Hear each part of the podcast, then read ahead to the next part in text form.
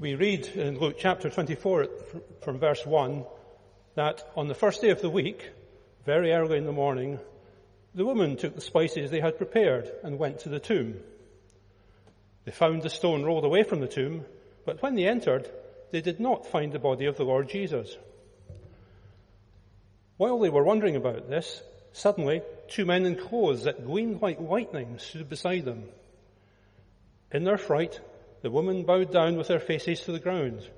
But the men said to them, Why do you look for the living among the dead? He is not here, he has risen.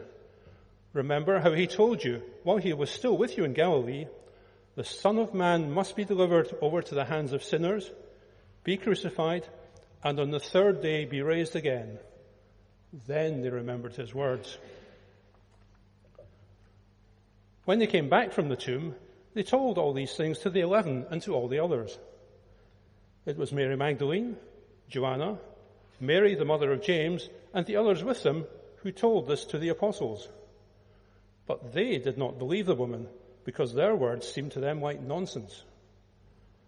Peter, however, got up and ran to the tomb. Bending over, he saw the strips of linen lying by themselves, and he went away, wondering to himself what had happened. Amen. Well, it's now been a week since Easter Sunday. Have you all eaten all your chocolate Easter eggs? Anybody got any left? Oh, well done. I'm coming to your houses because I've eaten all mine. The holidays are over. Everybody gone back to work. Schools go back. This week, yes. Yeah. Yeah. So life goes on. But what has changed? What difference did Easter Sunday make to your life? What difference has the resurrection made? Now this morning we read an account from Luke's Gospel. Similar account to what we read last week. But we're going to look at the story again and see what we can learn today about that first Easter and see how it is still affecting our lives this week. The very first line in verse 1 reads, On the first day of the week. Well, here Luke is telling us something important. It's the first day of the week. And in Genesis, we find the pattern of the working week. God created the world in six days. His work was completed at the end of day six, and then there was rest on day seven. And in one of the commentary books that I was reading to prepare for today, he says there's a similar pattern here at the centre of history. On the sixth day, Friday, the work of redemption is accomplished. On the seventh day, Saturday, they rested according to the commandment. And then on the first day, a new week begins the first day of a new era, the first day of a new creation. Things have now changed. A whole new world came into being on that first Christian Sunday. And we are now living in the age of the resurrection. We are living in the new creation. Now these are big concepts to grasp and perhaps a bit easier for us because we've read all the story. We've heard the story many times. But I think it might have taken the women and the first disciples a wee bit longer to fully understand what had happened. Well, the women came to the tomb. Why the women, you might ask? Well, being a woman, I might say that we generally have more staying power than men. We're more practically minded than men. We're stronger in different ways. But maybe we shouldn't go into that just too much this morning. The women had not run away, like many of the other disciples. They had not denied that they knew Jesus. They had been there all along, watching Jesus die on the cross. And I think it is important to remember that not all Jesus' followers left him. The twelve disciples might have, although John returned to the cross at the end. But the women were there all through it to the very end. So I want to think this morning about three things that we can take from this story. And the first is surprised by God. The women came, not expecting to find anything other than a body. They came with their spices to anoint the body. They came wondering how they were going to move that huge big stone. They were afraid. They were filled with sorrow and grief. But still they came. And what a surprise they got. They had expected one thing, but got something completely different. And throughout the Bible, we find many examples of God working like that. Do you remember the story of David and the Goliath? How surprising that victory of small David over giant Goliath. David stood there with no armor, just a sling and some stones.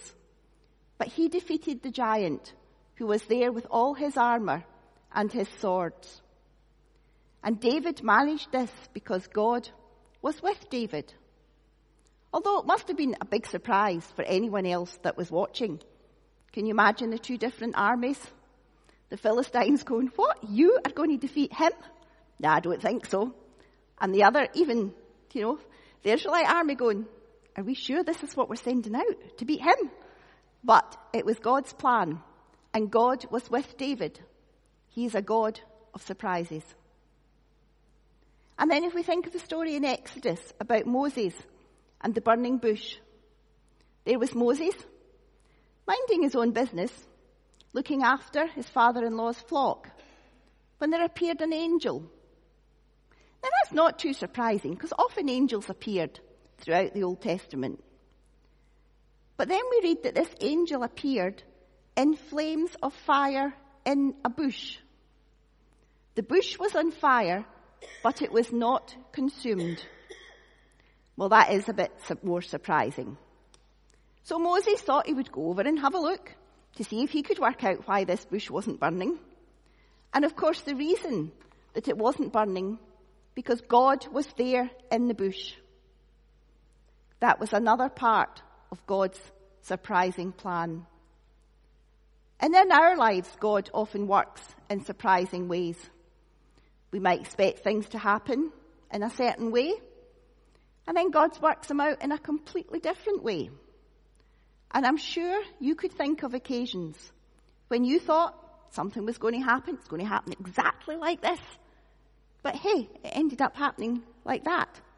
Or you thought you would get this job or move to this town, and hey, you ended up in a different job in a different town. But God surprised, where God surprised you. And something different, something amazing happened when you walk with the God of surprises. And then we're known by God. I'm going to read the same account, but from John's Gospel this time. Mary was standing outside the tomb crying. As she wept, she bent over to look into the tomb and saw two angels in white seated where Jesus' body had been, one at the head and the other at the foot. And they asked her, Woman, why are you crying? They have taken my Lord away, she said, and I don't know where they have put him. At this, she turned around and saw Jesus standing there, but she didn't recognize it was Jesus. He asked her, Woman, why are you crying? Who is it you're looking for? So thinking she was talking to the gardener, she said, Sir, if you have carried him away, tell me where you have put him, and I will go and get him. And Jesus said to her, Mary. She turned round and cried out in Aramaic, Rabboni, teacher. So the point Mary recognized Jesus was when he spoke her name. And he spoke her name because he knew her. He knew her well. And I think that is a very powerful image. In Mary's great distress, she couldn't recognize the man in front of her until she heard the way he spoke her name. He said, Mary. And then she knew him and responded to him. Now, Jesus didn't sit her down and calm her down and try to convince her about the facts of the resurrection, didn't try and argue with her to make her understand. He simply called her by name, Mary. And because she belonged to him, she heard that calling deep within her and she responded to it. How deep Mary's faith was that even in her distress, she heard Jesus call her name and respond. Have you heard him call your name? Jesus calls you by your name. He calls to the deep essence of who you are. And time and time again, he will call you back to that recognition and back to worship of the shepherd. The gatekeeper opens the gate for him, and sheep hear his voice. He calls his own sheep by name and leads them out. In the story of Samuel in the Old Testament, we read that God called Samuel by his name three times. Three times God said, Samuel, Samuel, Samuel. And on the third time, after speaking to Eli, Samuel responded and said, Speak, your servant is listening. And Moses, standing behind front of that burning bush, God calling him from the bush, said his name, Moses, Moses. And Moses answered, Here I am. God knew Moses. He knew Samuel. Jesus knew Mary. And God knows your name and my name. He knows us and He calls us by our name. We read in Psalm 139 You have searched me, O Lord, and you know me. You know when I sit and when I rise. You perceive my thoughts from afar. You discern my going out and my lying down. You are familiar with all my ways. God knows each and every one of us. He knows us personally. He knows your name. And there's something special when a person knows your name, when a person calls you by your name.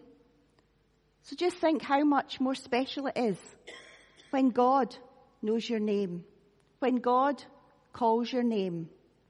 He is calling to each of us and He's waiting on us to respond to Him, to call Him Lord, to respond to Jesus, to call Jesus teacher.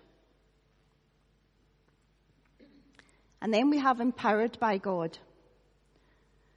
God's power was clearly seen in the resurrection of Jesus, for only God has that power that was needed.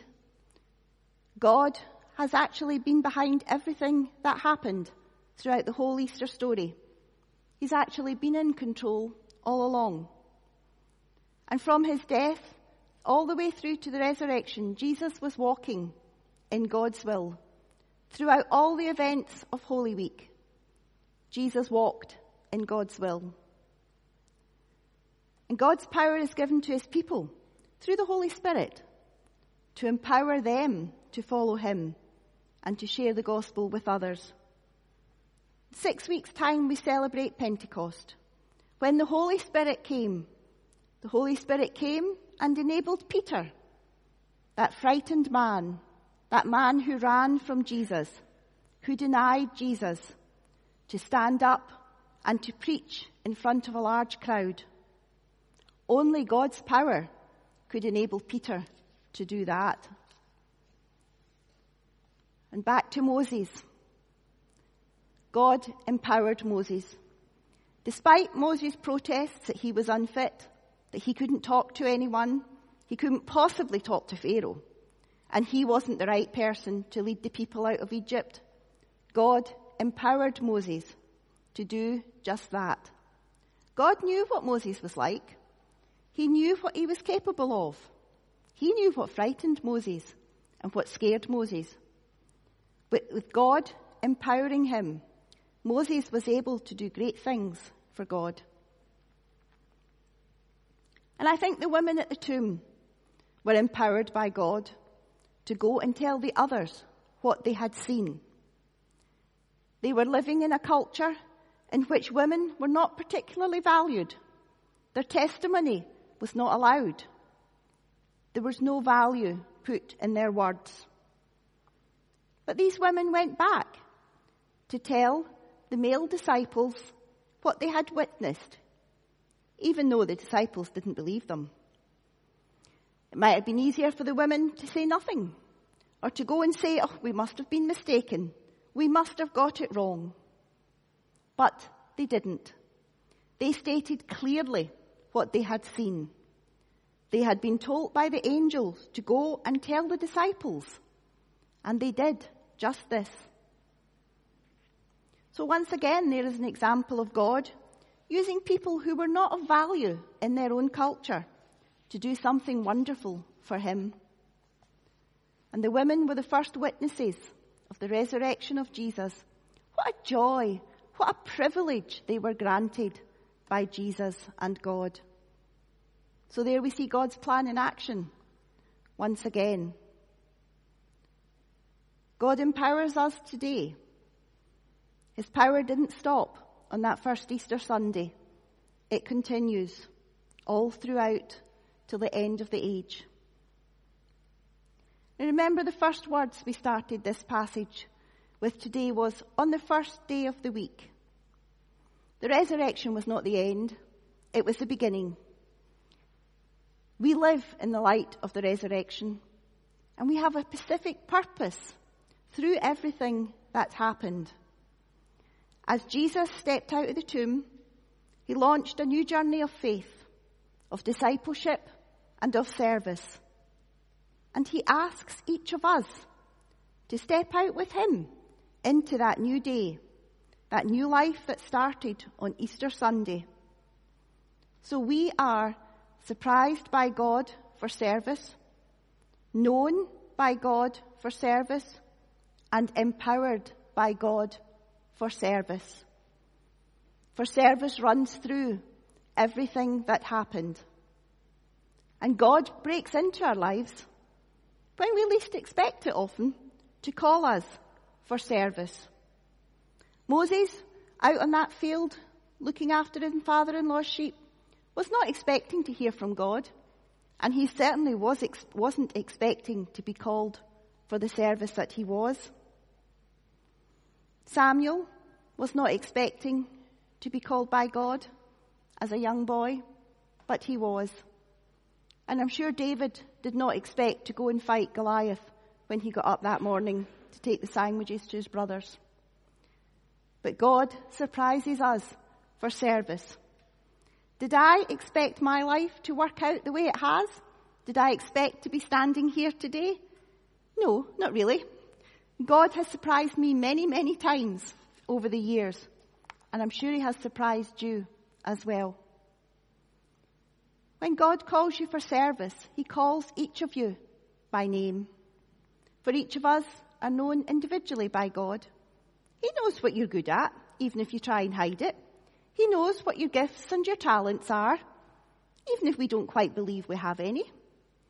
And each and every one of us are called to service in some way in this new life that we're now living. But we need to listen carefully. For sometimes God shouts, but sometimes God speaks with a quiet whisper. So we need to be alert. We need to listen to God to see to where and to what He is calling each of us. And then last, but no means least, we are empowered by God for service. We can't do it. We can't serve effectively if we're not empowered by God. We need His power, which is given through the Holy Spirit to guide us to where we are called and then to empower us each and every day so that we can be of service to Him. So if you don't know the Master, or if you want to know Him more fully, or it might seem a long time since you think you've heard God calling your name. Don't let these opportunities pass by. In this season of Easter, take the time to speak with God. Come and speak to any of the ministry team here. But don't let Easter be a one-off event in your life. Make it the start of a new life, a new beginning. Hear the Lord calling your name and respond. Amen. Let's pray.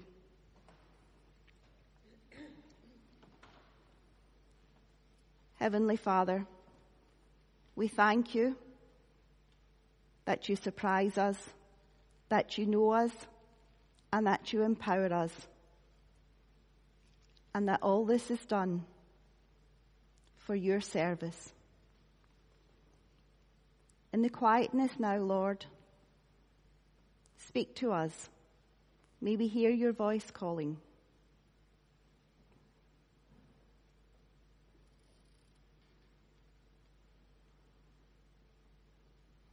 Lord, help us to remember these things each and every day.